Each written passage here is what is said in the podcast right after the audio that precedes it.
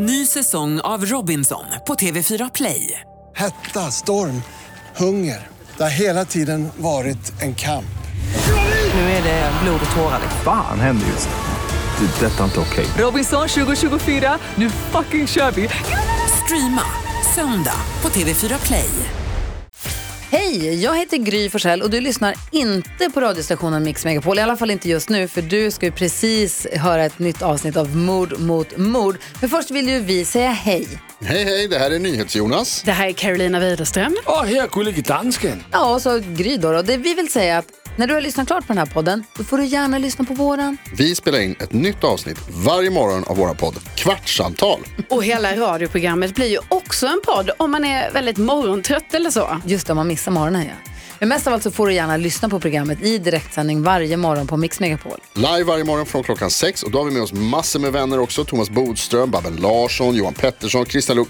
Massor med coola människor som bara dyker upp och gör livet bättre. Ja, som jag, gullige dansken. Exakt så. Och så mycket bra musik och annat skoj såklart. Så vi hörs när du vaknar på Mix Megapol. Podplay.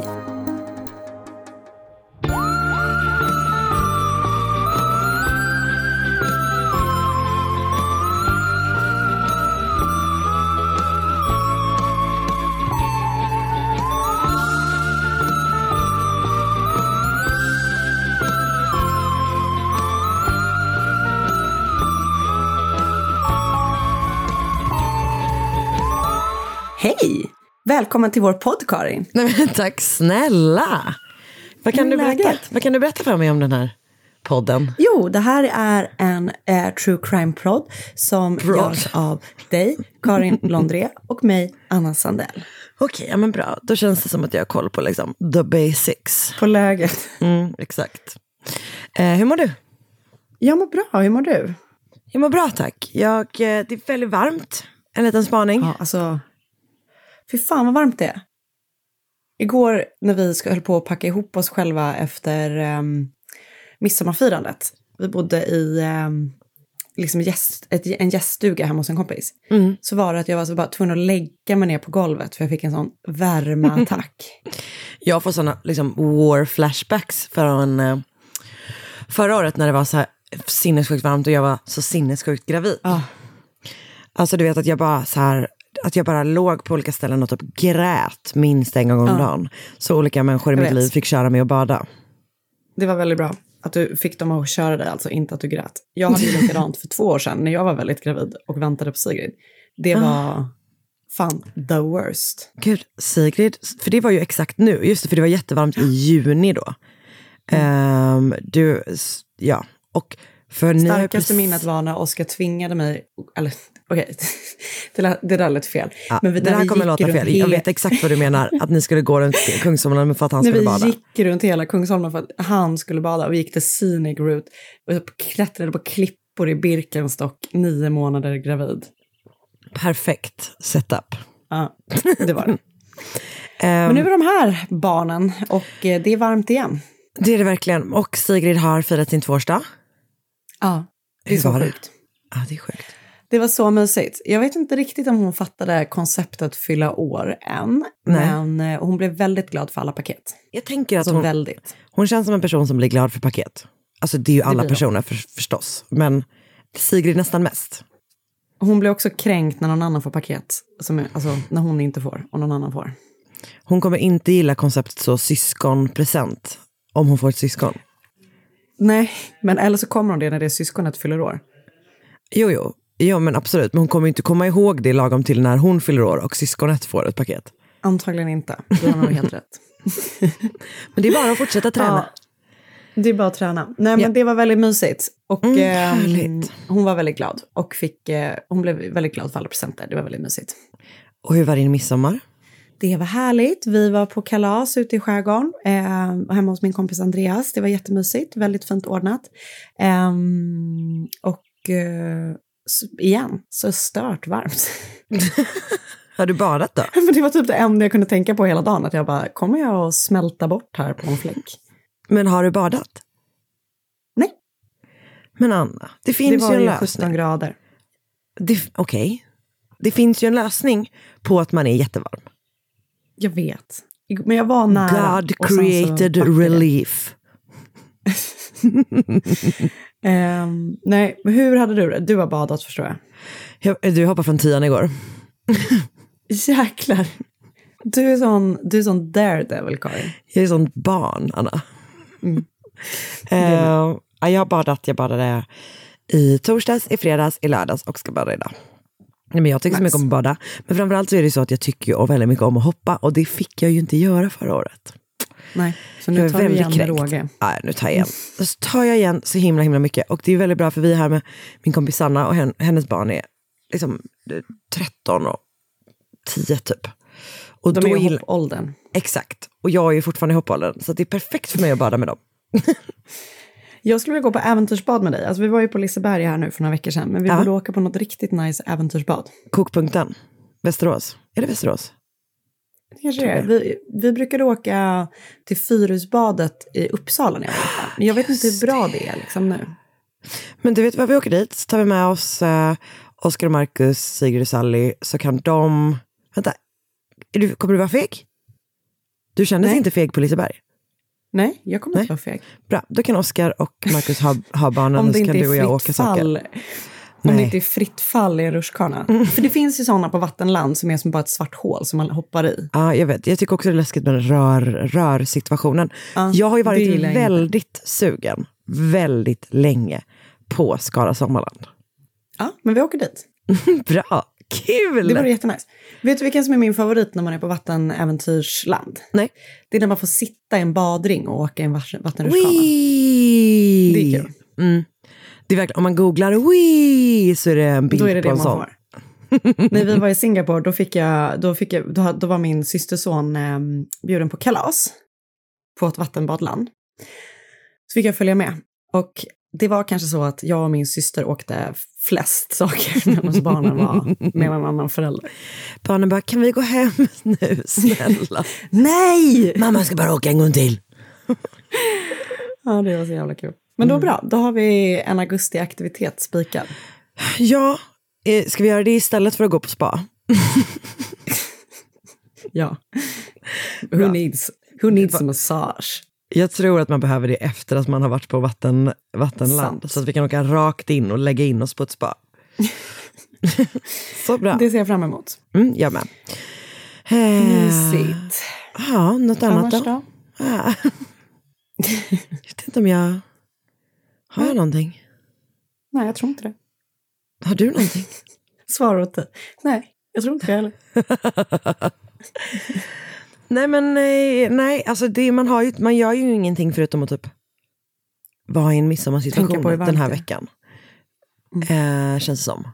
Men nu börjar det närma sig semester. Vi kan säga innan, innan vi säger att vi, att vi kör igång så kan vi säga att kan vi påminna om att vi ju Mm. släppte ny merch. Just det. Bra. Den är jättefin. Den är faktiskt väldigt, väldigt fin. Mm. Den är otrolig. Den finns ju på, jag vill säga podstore.se snedstreck mord mot mord. Så kan det nog vara. Kan det stämma? Mm. Gå, in, gå in på podstore.se och så klickar ni på mord mot mord. Kanske säkrast. Gör det. Och så kan vi också påminna om att vi kommer ju fortsätta sända under sommaren. Men vi kommer släppa varannan vecka. Exakt, vi gör de Som här, vi gör som vi brukar göra. Precis. Så att vi Mm. släpper i, eh, det kommer ett vanligt, nu ska vi se. Det kommer ju, det, gud, det är verkligen Nu är det vanligt juli. avsnitt. Nu är det vanligt avsnitt, sen är det paus en vecka tror jag. Ja, och sen, och sen är det så kommer podd. det podd, och så paus en vecka, podd, och sen fortsätter det som vanligt. Exakt. Bra, Nice. Kul. Då Okej. kanske vi kör igång bara, eller? Ja, jag tycker det. Lika bra. Ny säsong av Robinson på TV4 Play. Hetta, storm, hunger. Det har hela tiden varit en kamp. Nu är det blod och tårar. Fan händer just det. Det är detta inte okej. Robinson 2024, nu fucking kör vi! Streama söndag på TV4 Play. Poddtips från Podplay. I podden Något Kaiko garanterar östgötarna Brutti och jag, Davva, dig en stor dos skratt. Där följer jag pladask för köttätandet igen. Man är lite som en jävla vampyr. Man har fått lite blodsmak och då måste man ha mer. Udda spaningar, fängslande anekdoter och en och annan arg rant. Jag måste ha mitt kaffe på morgonen för annars är jag ingen trevlig människa. Då är du ingen trevlig människa, punkt. Något Kaiko, hör du på Podplay. Därför är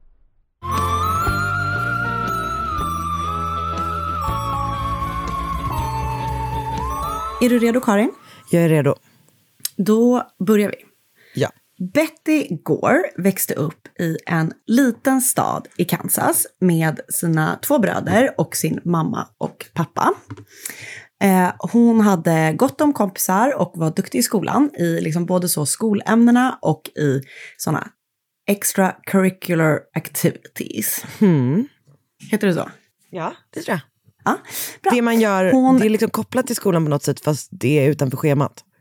Så är det typ sport till exempel. Exakt. Just det. Typ så, Mm. eh, bollar och Lacrosse. Ja. eh, hon beskrivs som söt, trevlig och med ett Hollywood smile. Gud, exakt Och som jag brukar beskriva dig. Är det det? Tack! Du, och jag dig, vilken coincidence. Söt och trevlig. Gud vad jag inte har ett Hollywood smile. Du, inte jag heller. Marcus säger att jag har en, en tand som ser ut som att den försöker rymma ur min mun. Nej, men, jag har ju fått höra att mina tänder ser ut som att de är gjorda i trä. Alltså jag vet inte riktigt vad det betyder. jag blev ändå ledsen och kränkt för att det är inte det? positivt. Eh, Det är en helt annan historia som är off air. Ja, jag förstår. Okej, okay. gud. ja, kör. Förlåt. Betty eh, ville tidigt bli lärare och eh, skulle sen då också plugga det på universitetet. Hon pluggade på Kansas University eh, och där träffade hon en kille som hette Allen. Och Allen var lärarassistent i matte, så han var då liksom typ Bettys lärare eller vad man ska säga.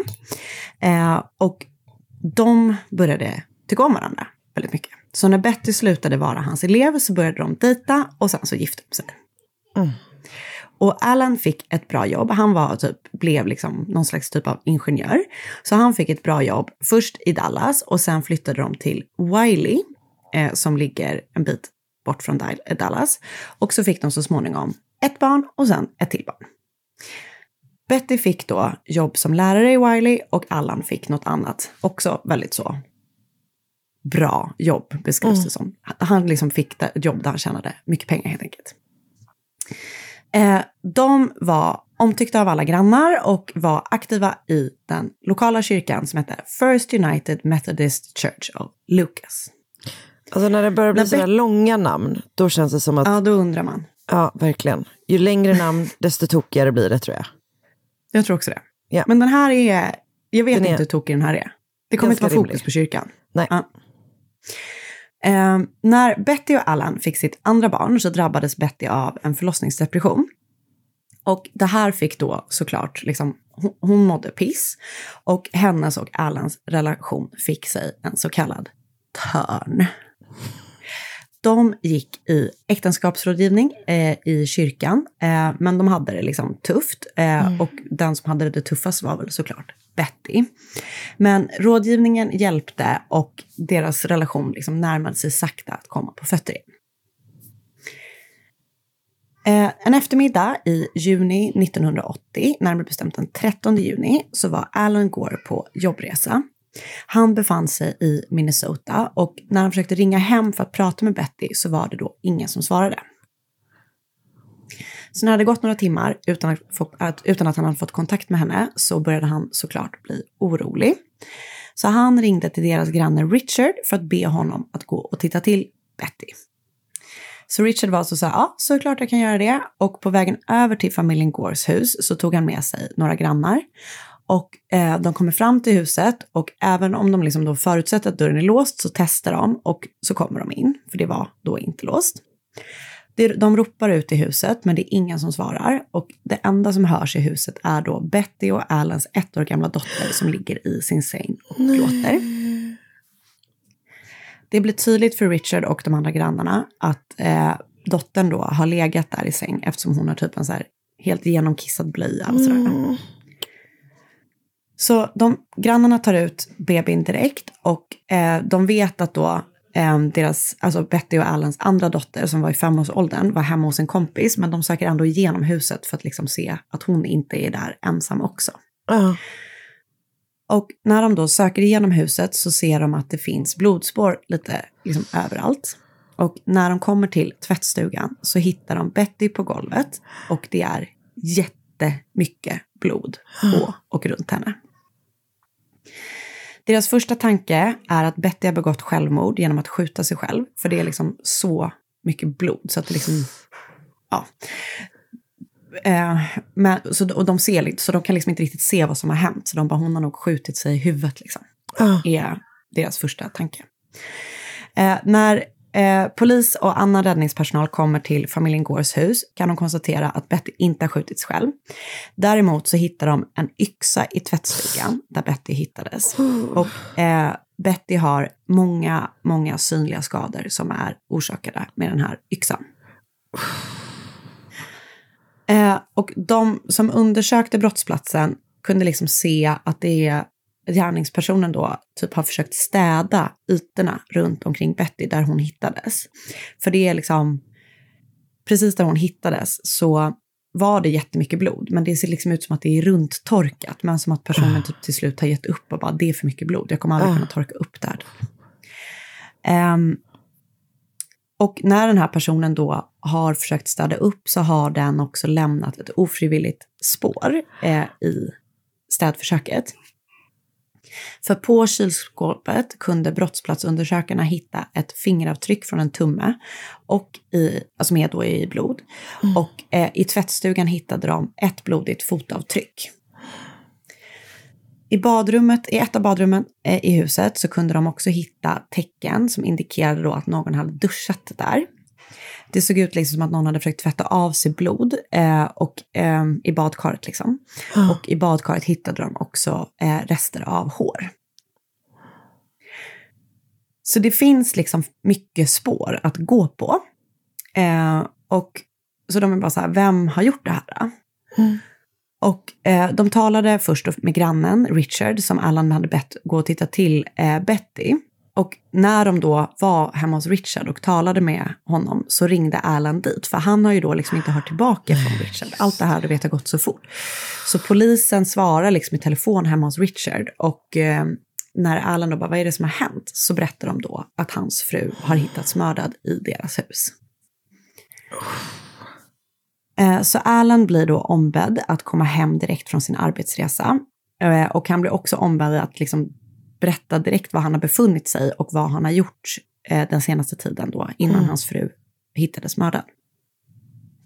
Han berättar då att han har lämnat hemmet samma morgon, som, alltså tidigare då samma dag som hon hittas, för att åka då på jobb i Minnesota. Han berättade att han hade blivit orolig när hon inte svarade, eftersom de brukade ha kontakt med varandra på liksom en regelbunden basis, även när han var på resande fot. Så det var då därför han hade eh, ringt Richard och bett honom gå över när det hade gått flera timmar. Han var liksom Mm. fattade att någonting inte stämde, för de hade hörts annars. Så.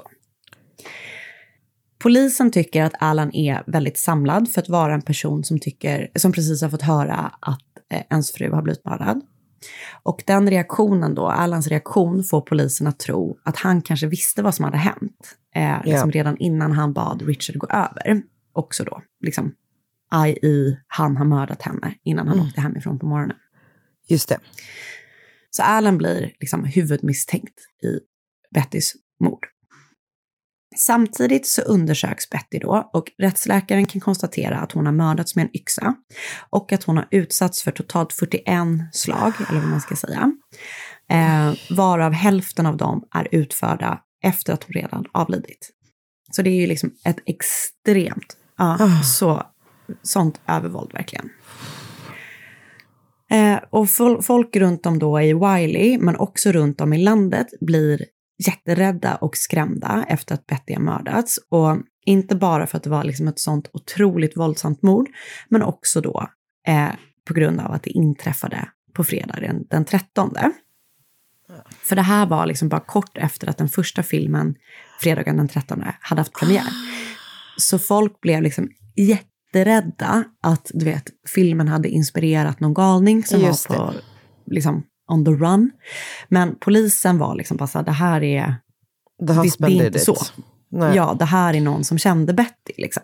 Och deras misstänkta är då som, som sagt eh, Alan. Eh, men du vet, det blir ändå så här jättemycket skriverier om det. Du vet, det är ju så här perfekt i liksom ljuset av den filmen. Ja. Och så händer det här. Men polisens teori är då att han har eh, mördat henne innan han åker iväg på jobbresan och sen då liksom arrangerat den här liksom, att grannen hittar henne så att säga. Så att han liksom ska vara långt borta när det händer. Mm. Men bevisen i huset pe pekade liksom på någonting annat. För fotavtrycket som hittades i tvättstugan visade sig vara liksom ett, fot ett fotavtryck gjort av en flipflop som var eh, mycket mindre än vad man skulle anta det liksom var ett fotavtryck från en man. Det är så att de är så här, det kan vara ett barn eller så kan det vara en kvinna med små fötter. Ja.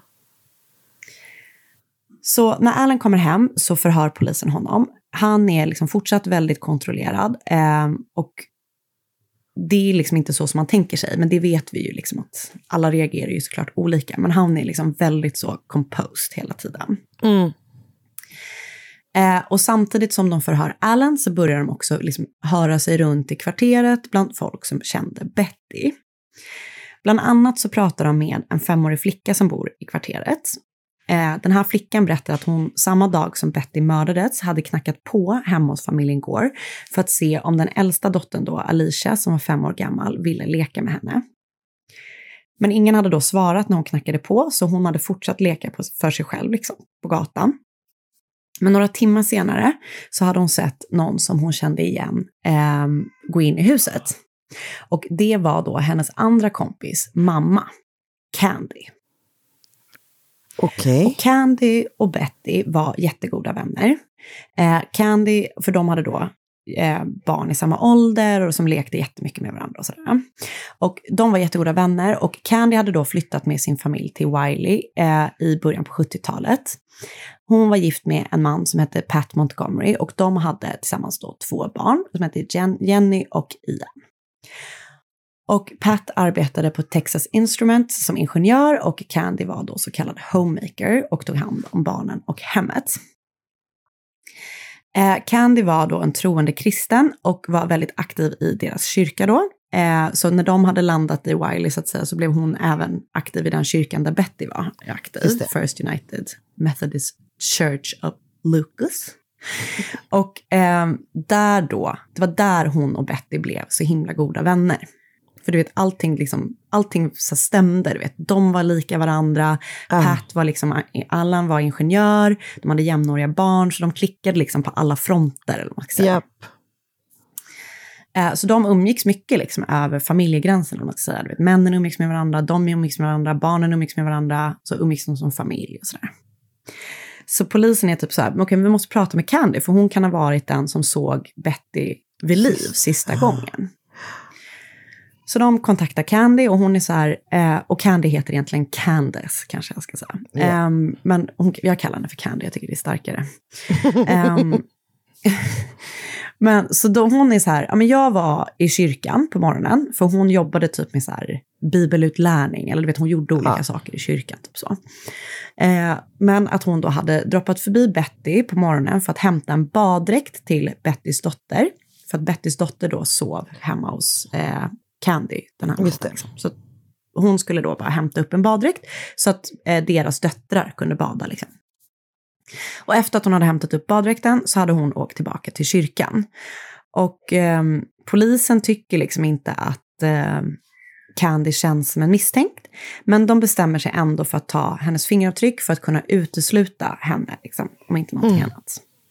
Och då är, Betty, eller då är Candy typ så här, men jag har ju varit i huset och jag har varit i tvättstugan för att hämta upp Bettys dotters baddräkt. Mm. Så att liksom så här, jag har också varit i badrummet och tvättat mina händer och jag har borstat håret där. Så hon liksom så här, säger det här, men lämnar alla tester innan hon liksom släpps från polisen. Så att säga. Och tre dagar efter att Betty mördades, den 16 juni, så begravs hon. Och efter begravningen så tar de in Alan igen på ett liksom mer så regelrätt förhör. Det var som att de kanske var typ så här, vi låter honom i alla fall sörja och begrava sin fru innan vi liksom går hårt på honom. Så, säga. så han är bara så här, men det var inget konstigt med vårt äktenskap. Vi bråkade ibland, men liksom mestadels var det verkligen bara bra. Eh, och han berättar att de bråkade den morgonen som hon sen dog, men att de hade liksom blivit vänner och att det var också därför han du vet, så här, var så mån om att få tag i henne för typ, Just det. han ville clear the air typ. Och när de kollar upp hans alibi så stämmer allt. Han har liksom åkt så som han sa, han har varit på jobbet och du vet, allting bara liksom checks out. Så då är de så här, jaha, det kanske inte var the husband who done it this time. Eh, och bara, vem, eller kan han typ ha, du vet, anlit, alltså vet, de är så här, Ja. han kan inte ha gjort det, men kan han ha någonting mer att göra? Ja. Men han släpps i alla fall. För de har ingenting att gå på. Eh, men dagen efter så ringer han upp polisen igen. För då säger han att han har någonting som han tänker att han nog ändå måste berätta om deras äktenskap. Han berättar att även om liksom äktenskapet till mestadels var bra så hade han haft en relation med en annan kvinna. Och Candy. den här andra kvinnan var då Candy Montgomery. Gud. Inte så, Mm. så inte sån god kristen after all. Nej, verkligen. Ja, det är så, här, åh, så hemskt. Alltså, hur kan man Nej, inleda en relation med sin, alltså både han med, och nej. hon. Liksom, hur kan man göra en sån Nej, elak grej? Alltså, Ja, det är verkligen vet. elakt. Fruktansvärt. Ja, okej. Så han berättar då att han och Candy har inlett sin relation 18 månader innan eh, eh, Betty då mördats. Och den inleddes då efter att hon hade sagt till honom så här, jag är attraherad av dig. De hade träffats på en volleybollturnering i kyrkan. Ah, så sexy. Och då har hon bara, alltså verkligen, när han slängde sig i sanden för att fånga den där bollen så blev hon helt En, eh, en tänd. kristen volleybollturnering, man fattar ju liksom. Verkligen. Eh, men hon har liksom gått fram till honom och sagt typ så här, jag, jag är uttråkad i mitt äktenskap, jag vill eh, inleda en relation med dig, jag tycker du är snygg typ. Normalt beteende. Ja, men hon verkar vara väldigt direkt så. Mm. Eh, och så de bestämde sig då att de skulle göra det här, men det verkar ändå som att de har haft en så gemensam överenskommelse om att så här, de inleder en affär, men det ska vara liksom purely sexual. De ska liksom inte bli känslomässigt eh, engagerade i varandra. Så de börjar helt enkelt ligga, Ligga med, varandra, med varandra. kort och gott. Ja.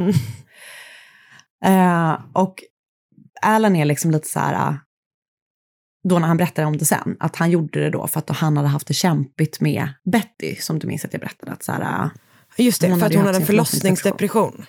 Exakt. Ja, ja, men då förstår man ju att han behöver inleda en, eh, en affär med någon annan, med hennes bästa kompis. Exakt. Jag blir galen. Precis, då har man lite mer översyn. Nej men det är ju bara så jävla hemskt. Men när då deras liksom, den här äktenskapsrådgivningen liksom fortskrider och det liksom hjälper, eller vad man ska säga, så känner Alan då att han ändå vill satsa på sitt äktenskap. Så han vill då avsluta sin affär med Candy.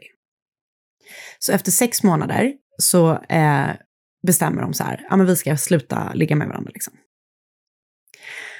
Så Alan berättar för polisen att han aldrig har sagt någonting till sin fru och att han är säker på att Candy inte heller har gjort det. Utan att liksom, det, var inte, liksom, det var inte något infekterat i det, det breaket. Liksom, utan det var så här, det är bakom oss typ. Vi låg med varandra i ett halvår, nu är det förbi typ. Okej. Men polisen är Normalt. bara så här, ja. Ehm, men polisen är då så här, okej, kan Candy och Alan tillsammans ha någonting med det här att göra? Men han bara fortsätter så här, jag har liksom ingenting med det här att göra. Så han går med på att göra ett lögndetektortest som han då pass with flying colors. Mm. Vilket vi ju liksom också vet att det kanske inte betyder någonting. Men han flyttas i alla fall ner i misstänktsordningen. Och Candy då lyfts upp. Så polisen då börjar utreda kring Candy mera och eh, de pratar med andra personer som arbetade med Candy i kyrkan eh, och de pratar då liksom om den här dagen då Betty mördades.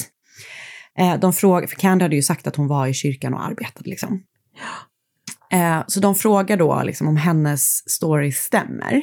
Och då berättar hennes kollegor i kyrkan att hon hade lämnat kyrkan vid kvart i tio på morgonen och att hon hade kommit tillbaka vid elva igen. Och när hon kommer tillbaka så hade hon liksom betett sig annorlunda än vad hon brukade göra. Hon hade också haft andra kläder än vad hon hade när hon lämnade kyrkan. Och hon hade så här väldigt täckande kläder, vilket hennes kollegor tyckte var märkligt för det var jättevarmt. Så hon hade vet, typ satt på sig långbyxor och långärmad tröja och sådär. Så polisen plockar in Betty igen, men hon fortsätter att hävda att hon inte har någonting med Bettys mord att göra.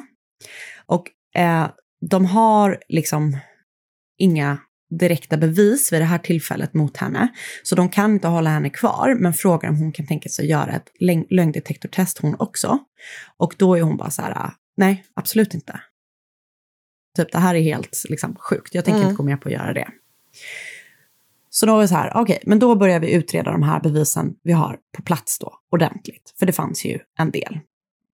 Så de börjar med fingeravtrycket och de har liksom inte kunnat lyfta fingeravtrycket, du vet, som man brukar göra så här med det där pappret. Men de har fotat det och lyckas då jämföra. Någon expert sitter så och jämför bilden på kylskåpet hemma hos familjen Gore med Bettys, eller med Candys avtryck.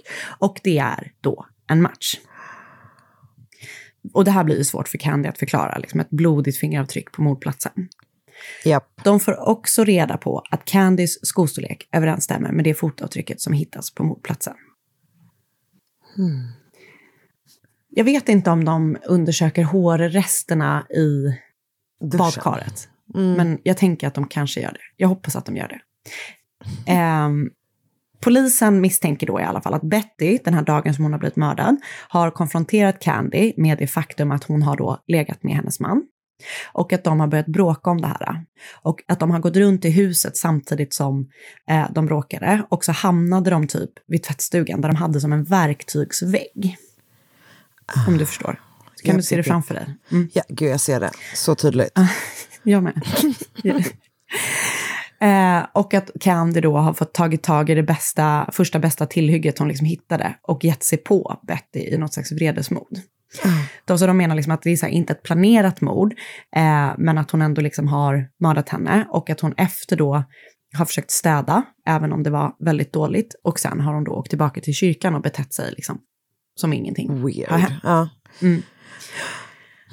Den 27 juni, eh, alltså två veckor efter att Betty Gore mördades, så grips Candy Montgomery för mordet på Betty Gore.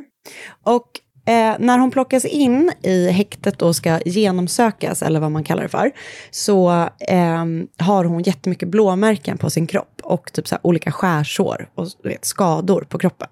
Så att då tror man att hon har då fått dem när hon har liksom varit i den här fysiska kampen, eller vad man säger, den här liksom bråket med Candy då. Och folk Nej, med- i med samhället... Betty. Jag menar det, tack. Med Betty. Och folk i samhället blir ju jättechockade när Candy Montgomery grips för mordet på sin väninna Betty Gore. Hon passar inte alls in i bilden på en fruktansvärd mördare helt enkelt. Tycker de. Hon tycker de, exakt. Tack för förtydligandet. Ehm, men hon fortsätter att säga att hon är oskyldig även efter att hon gripits. Sen inleds rättegången mot Candy i oktober 1980, fyra månader efter att Betty har mördats. I rättegången hävdar Candys försvar att hon har dödat Betty, men att det var i självförsvar. Och alla blir ju helt så här, what the fuck. Det är ju världens övervåld. Det kan inte vara eh, självförsvar. I rättegången så är Candy helt så här lugn och sansad och många har ju då som sagt väldigt svårt att tro att hon skulle kunna göra någonting sånt här fruktansvärt. Candy berättar att hon har kommit till huset för att hämta baddräkten till Bettys dotter. Och när hon varit där så har Betty gått och hämtat yxan och med yxan i handen konfronterat Candy om den affär som Candy och Allan hade. Hon berättar vidare att Betty då har tappat yxan och att den har studsat i golvet och sen skadat Candys fot och det är därför hon har skär, hade liksom skärsår på fötterna när hon Mm. greps. Ehm, och att efter det då, efter att Can, eller Betty har tappat yxan så har Candy försökt att fly. Men då har Betty då kommit efter henne. Och sen har de då börjat liksom bråka om yxan. Eh, och ehm, då har Candy fått tag i yxan, slagit till Betty, eh, så att Betty ramlade ner på golvet. Och då försöker hon fly, Candy. Eh, det här är då Candys egna berättelse. Eh, mm. Och när hon då försöker fly så har Betty kommit efter igen. Och då har det då blivit ytterligare liksom en kamp där båda försöker få tag i yxan och liksom vinna yxan så att säga. Och ehm, till slut har då Candy fått tag i yxan och sen dödat Betty. Men det är liksom typ 40 slag eller någonting. Mm, 41. Mm. Det är ju helt bisarrt. Det är ju inte självförsvars... Nej, eller jag undrar typ så här, när slutade, efter hur många slag slutade vara självförsvar? Förstår du vad jag menar? Även om det skulle vara det. Ja, Så exakt. så- Och rättsundersökningen visade ju att det var eh, hälften av de slagen... Var efter hon var död. Exakt. Japp. Åklagarna är då bara så här, det här är helt sjukt. Det är, här är inte ett självförsvar med tanke på det otroliga liksom, övervåld som hon har blivit utsatt för. Eh, Candy får genomgå eh, psykiatrisk utvärdering där hon blir bland annat hypnotiserad. Och i rättegången läggs det då fram att det här som hänt i familjen Gores hem, alltså när Betty blev mördad, har triggat ett underliggande minne från Candys barndom. Där då hon hade blivit skadad av någonting vasst, typ en kniv eller något liknande. Och när hon blivit skadad så hade då hennes mamma hyschat henne. Och enligt den här personen då, som gjorde den här utvärderingen av eh, Candy, så har det som triggat då Candy under det här förloppet hemma hos familjen Gore är att Betty då har hyschat Candy när hon har hållit i yxan. Och det var därför då våldet blev så himla våldsamt. Eh, eller mordet blev så himla våldsamt. Det är tur att hon aldrig typ har träffat på typ en så bibliotekarie med en brevkniv. Verkligen. Helt absurt. Ehm, helt absurt. Sen när rättegången är över så går då eh, juryn iväg för att överlägga. Eh, och efter fyra och en halv timme kommer de tillbaka för att meddela domen. Och när domen meddelas så blir det väldigt upprörd stämning i rättssalen. För de meddelar att de inte anser att Candy är skyldig till mordet på Betty. Hon får alltså gå fri. Alltså, ingen, inga påföljder? Fastän Inga hon har erkänt mordet? Ja, i självförsvar. Okej. Men det blir inga, inga rättsliga påföljder. Vilket är helt galet. Ja, det får man verkligen lov att säga.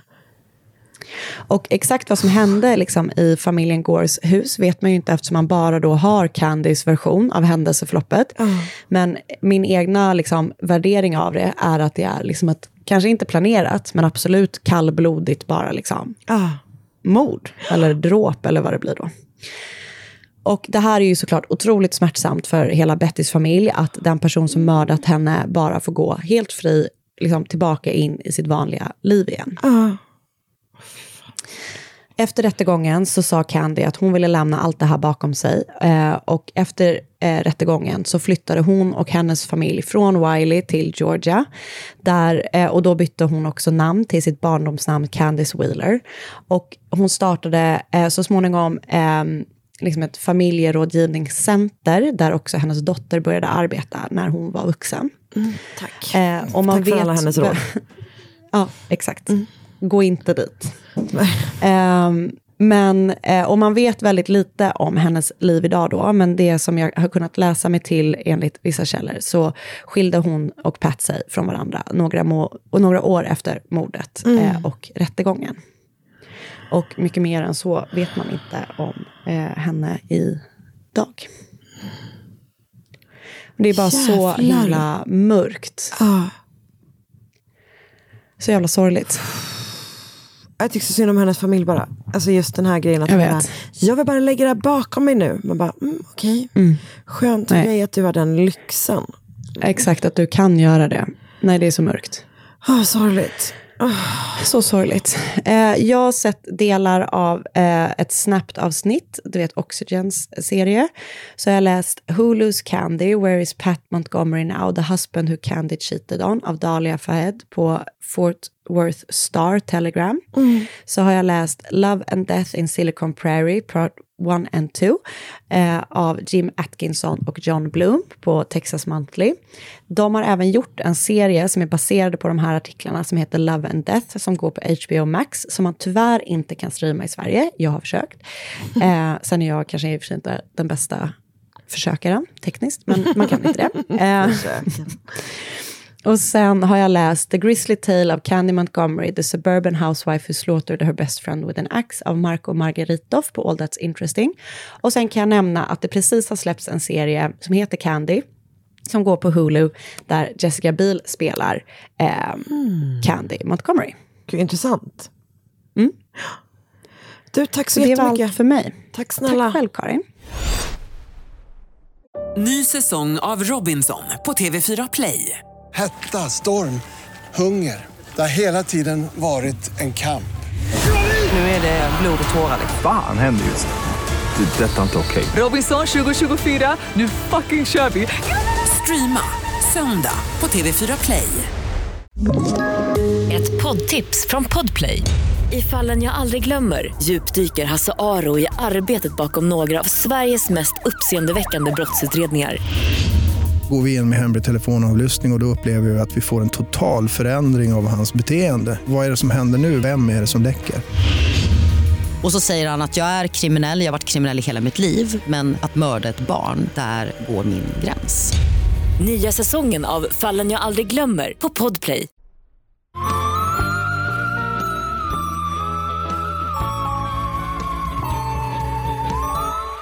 Då tar jag vid. Om det är Det gör okej. du rätt i. Mm. Bra. ehm, vi ska till Kap Verde idag. Okej. Kap Verde-öarna. Ehm, Spännande. Kap Verde är ju då en, liksom en, ett land som utgörs av en ögrupp utanför Afrikas västra kust. Ehm, öarna koloniserades av Portugal redan på 1400-talet och användes under lång tid väldigt mycket som ett stopp ehm, för slavhandeln. Så att man liksom precis utanför då Afrikas västkust så hade man då en plats där man kunde liksom organisera sin vidriga, vidriga slavhandel. Um, och ö, de här öarna har också typ använts av Portugal och typ Spanien ibland tror jag verkar som. För att typ så här utvisa brottslingar. Eh, men även att portugisiska och spanska judar fördrevs dit och placerades på vissa specifika öar och sådär. Ehm, det har varit en del eh, skit helt enkelt kan man Det säga att de här säga. kolonisatörerna har använt eh, den här ögruppen till. I mitten av, jo men så det som händer är när liksom slavhandeln förbjuds så tar då, det blir väldigt ekonomiskt tufft för öarna. Eh, men när eh, man får liksom en ny och ekonomisk boost när passagerarfartyg börjar använda dem som ett ställe där de kan typ bunkra brä- bränslen och bränsle och förnödenheter. Så då går det lite bättre igen. Ehm, I mitten av 1900-talet så höjs röster om att Kap Verde ska bli självständigt och till slut, efter många års frihetskamp, så förklarades Kap Verde, Kap Verde självständigt den 24 september 1973. Sent. Väldigt sent. Väldigt. Ja. Ehm, numera har landet utbredd turismnäring och bland annat är det känt för sitt, sina långa vita stränder och det är också väldigt bra för surfare. Och det var bland annat det sistnämnda som gjorde att Dalia Sayani hade blivit kär i de här öarna och bestämde sig för att köpa ett litet hus på den sandiga ön Sal. Dalia, som föddes i mitten av 70-talet, kom från Italien, från Ravenna som ligger då på Italiens östkust. Och som jag förstått det så hade hon någon slags bad eller typ strandanläggning där. Hon var nog också surflärare själv typ. Men hon tillbringade då vintermånaderna i Kap Verde, eller på Kap Verde. Och Dalia var då som sagt surfare och hade varit en väldigt, väldigt framgångsrik sådan och typ tävlat jättemycket och så. Och var någon slags eh, juniormästare och typ var med i landslaget som 13-åring. Så hon var väldigt, väldigt duktig. Ehm, och jag kan säga det att så här, den här, ehm, det skrevs en del om det här fallet när det precis hände i liksom nyhetsartiklar. Men däremot så Mm. saknas det liksom mer um, alltså, heltäckande artiklar du vet, som, som beskriver hela förloppet från start till typ dom. Eh, utan Mm. det känns mer som att det var omskrivet ehm, just liksom eh, när det hände typ. Så, och mina källor är ganska, i ganska stor utsträckning typ Google Translateade italienska källor Jag också. fattar. Så att, så här, Det var eh, pysslande på Det gång. varit verkligen, verkligen pysslande. Ehm, men hur som helst. På Sal så träffade, eh, träffade Dalia en annan italienska som hon blev väldigt nära vän med, som hette Giorgia Busato. Och hon var fem år yngre än Dalia och från Verona. Hon drev en resebyrå hemma i Italien men tillbringade också så mycket tid hon kunde på Cap Verde. Och ägde precis som Dalia ett litet hus på ön Sal. Så båda två är väldigt liksom, omtyckta och typ välkända på den här ön. Och det är både typ andra turister men också eh, kapverdianer som, som liksom tycker mycket om dem. Alltså de är så här, de älskar verkligen den här platsen. De har typ väldigt mycket liksom respekt för både öarna och de som bor där. Så de är så här, de är väldigt omtyckta lokalt. Liksom. Ehm, och en annan person som Dahlia träffar på Sall var den 21-åriga Sandro Rosario. Och Sandro var från Kap Verde, han jobbade som guide på en turistanläggning. Alltså jag tror att han helt enkelt så visar turistgrupper ön. Liksom. Ehm, jag vet inte om det var i det sammanhanget eller om det var i något annat sammanhang som hon, alltså som Dahlia och Sandro först träffas. Men hur som helst så inleder de någon slags relation. Och hur seriös den relationen var råder det delade meningar om. För Sandro verkar då tycka att så här, det var värsta värsta grejen, men för Dahlia var det kanske snarare typ en så här lättsam flört, om du fattar. Mm, jag fattar. Ehm, Ja, jag hatar när man är så i osynk. Ja, jag vet. Hon är ju, eh, det här är 2007, 2006, 2007. Och eh, hon är då 33 år gammal. Han är bara 21. Så att det är en ganska stor åldersskillnad mellan dem. Och jag tänker att hon kanske var mer så här, en lättsam flört med typ en 21-åring. Och han var mer så, Mm. nu är jag kör den här personen typ. Ehm, Mm. Men hur som helst så dejtar de något kort tag. Och sen så bestämmer sig Dahlia för att hon inte vill ses mer. Och sen så liksom eh, avslutar hon relationen helt enkelt. Ehm, men som så många andra män som vi berättar om i den här podden så vägrar Sandro ta ett nej. Han försöker övertala henne att de ska bli ihop igen. Är det sexigt när någon försöker övertala en att bli ihop Det är igen? verkligen, och det är verkligen det sämsta man kan göra. Japp, verkligen. Förutom det som hände sen. Ehm, men, men om vi bortser från ämnet i den här podden en sekund så kan vi konstatera att nej, alltså du vet han liksom han bara ringer och ringer och ringer. Han smsar henne hela tiden. Han tjatar om olika dejter och han är så jävla på liksom.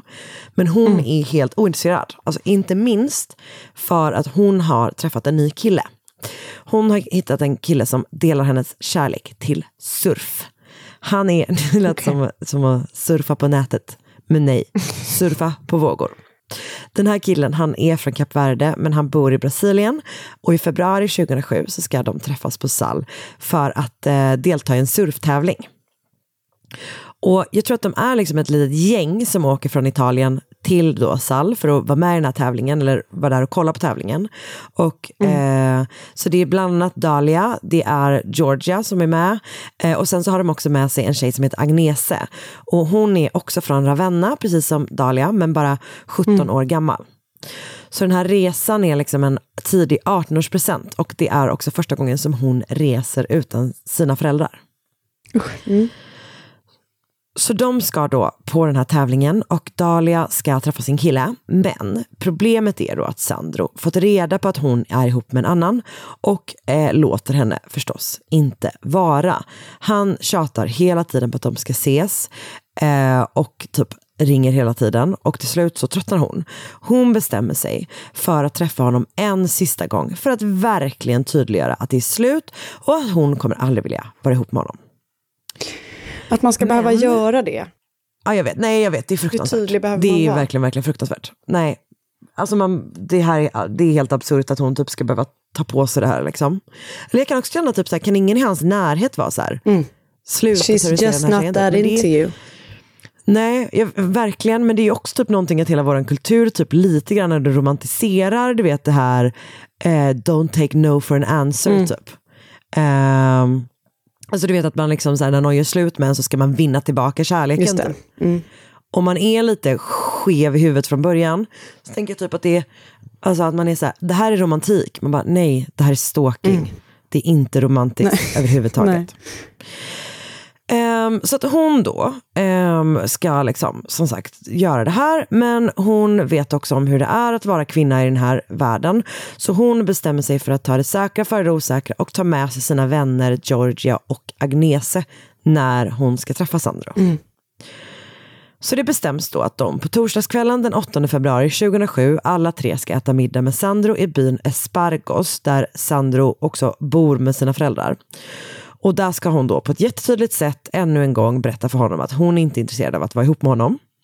Men när Sandro plockar upp dem eh, i sin bil, eller en bil han har lånat, så har han med sig eh, ytterligare, eller eh, har han också med sig liksom en kompis. Den här kompisen heter Admilson Texeira. Han ska inte vara med på middagen, säger Sandro, utan han berättar då liksom, när de hoppar in i bilen att han ska köra honom hem först. Typ.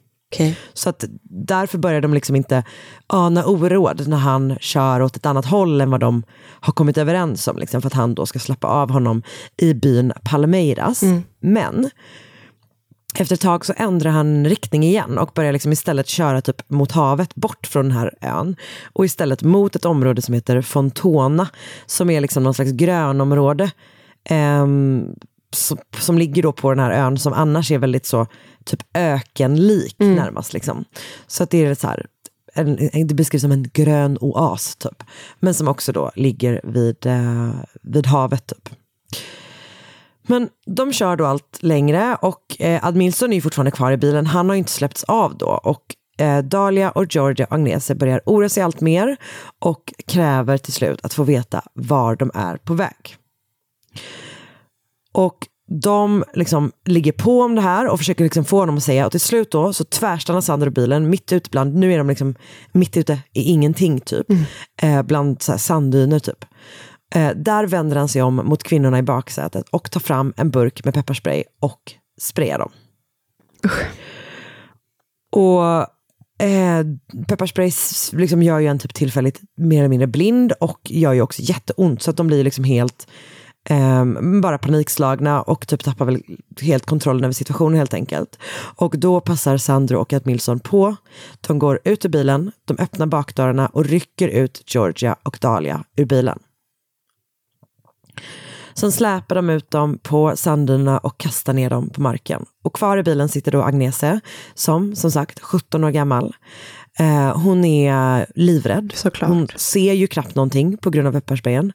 Men hon hör sina vänner be om nåd. Och när hon väl liksom återfår synen så ser hon att de våldtas av de här Fy två männen fan. ute på liksom, sanddynerna. Och hon kommer ju ingenstans. Liksom. Alltså, hon vet inte var hon är. Hon har aldrig varit på den här ön innan. Hon, de är liksom mitt ute i ingenstans. Så hon kan inte göra någonting annat än att inse att hon inte kan hjälpa sina kompisar. Hon kan typ heller inte hjälpa sig själv. Liksom. Efter ett tag kommer Sandro tillbaka till bilen. Eh, och Admilson med tror jag. Och de liksom hoppar in. Sen kör de bara en liten bit, alltså några hundra meter. Och sen stannar de igen. Och sen drar Sandro ut Agnese ur bilen. Plockar upp en sten och slår henne i huvudet. Tills hon tuppar av. Fy fan. Ett par timmar senare vaknar hon och då är hon ensam. För Sandro och Admilson syns inte till. Men hon liksom hittar Dahlia och Georgia i en grundgrav i närheten. Och de har då inte klarat sig. Agnese har, jag vet, Agnese har liksom svåra skador i huvudet men börjar ändå vandra tillbaka till, liksom från det hållet där de har kommit ifrån. Hon går på stranden i liksom lång tid medan det blir eh, morgon och till slut så har hon gått tillbaka till någon slags civilisation. Där får hon syn på en taxichaufför som plockar upp henne och kör henne till sjukhuset. Och hon behöver då sy 18 stygn i huvudet. Trots det så är det som att polisen typ inte riktigt tror på henne. De har verkligen ingen som helst erfarenhet av den här typen av brottslighet. Alltså det finns lite brottslighet på ön. Eh, men du vet, det kanske typ är så något, någon stöld eller typ lite så här att någon, använder, att någon knarkar. Typ. Eh, de har ingen erfarenhet av den här typen av fruktansvärd, liksom, ett dubbelmord helt enkelt. Så istället så blir det vänner till kvinnorna som åker ut och letar efter Georgia och Dahlia och hittar dem redan under liksom, fredags eftermiddagen tror jag. Mm. Eh, där hittar de eh, kropparna där Agnese har sagt att de är. Och de har då blivit utsatta för grovt trubbigt våld, framförallt mot överkroppen och huvudet. Och eh, de är liksom väldigt illa tilltygade. Och dessutom hittar man sand i Dahlias lungor, vilket då kan tyda på att hon fortfarande levde när hon liksom la sig i den här eh, gruppen. Typ. Eh, det är ju tydligt vem som har gjort det här. Alltså det finns vittnen och eh, sådär, så att det är ett vittne. Ehm, och eh, polisen kan då gripa Sandro och Admilson redan på fredagen, så bara typ timmar efter mordet. Och eh, de har då liksom gått upp på morgonen, helt som vanligt, bara gått sina vanliga jobb. Ehm, och du vet, Sandro ska typ just ge sig ut med en ny turistgrupp och typ guida dem på ön när de istället grips av polisen. Och båda två kommer att erkänna att de har planerat mordet, alltså den här liksom, graven, eller vad man ska kalla det, har grävts typ några veckor tidigare. Och det är typ ett klassiskt sånt, om, ingen, om, om jag inte kan få dig så ska ingen annan få dig. Fy fan. Det är så Sandro ville mörkt. döda Dahlia. Ja, jag vet, det är så mörkt. Eh, Han ville döda Dahlia och det, kändes helt, det känns typ som att Georgia Busato blev ett offer av liksom nödvändighet. Hon var där typ. Och om inte Agnese bara hade haft tur så hade det här liksom varit ett trippelmord. För de trodde att hon var död när de lämnade henne. Det finns, det nämns i liksom tidiga nyhetsartiklar att det finns en tredje person inblandad. Eh, en medhjälpare som inte verkar ha varit med under mordet men kanske typ så här, någonstans står det att han har kört dem och någonstans står det att han har varit med och grävt den här gropen. Det är oklart. Men vad jag kan se så är det bara de här två som har eh, dömts för det, åtminstone. Okej. Eh, Så jag antar att man inte riktigt vet om han visste om vad det var han som skulle hända. Typ. Det är oklart. Men, men som sagt, det är bara de här två som, som, som döms. Och som jag förstått det så var liksom rättssystemet i Kap Verde kanske inte riktigt förberett på den här typen av eh, fall. Nej. Så det sker lite så skit under typ den rättsliga processen. Bland annat så klagar åklagaren typ på att eh, polisundersökningen delvis är hemligstämplad. Så att det går liksom inte att få ut all information eh, under typ förberedelsetiden. Eh, det finns nå- någon liksom story som handlar om att han den här Admilson släpps på fri fot på grund av liksom någon teknisk skit. Liksom. Du vet att det är så här, de har inte uppdaterat någon grej som gör att han under typ överklagan är, är på fri fot, vilket gör både då liksom ehm, alltså massa människor i Italien men också typ lokalinvånare väldigt, väldigt upprörda sådär. Ehm, men hur som helst så kommer då båda de här männen att dömas till 25 års fängelse eh, två år efter morden. Och det finns vissa källor som säger att, de har, liksom, att straffet har typ förkortats något. Men som jag förstått det så sitter de liksom fortfarande inne. Och det finns liksom en, eh, en eh, stark liksom, rörelse ändå som, som ville under hela den här rättsprocessen, eh, som jobbade väldigt hårt liksom, på att fortsätta se till att, att folk inte, alltså se till att folk inte glömde bort eh, Dahlia och Georgia och se till att de skulle få liksom, rättvisa.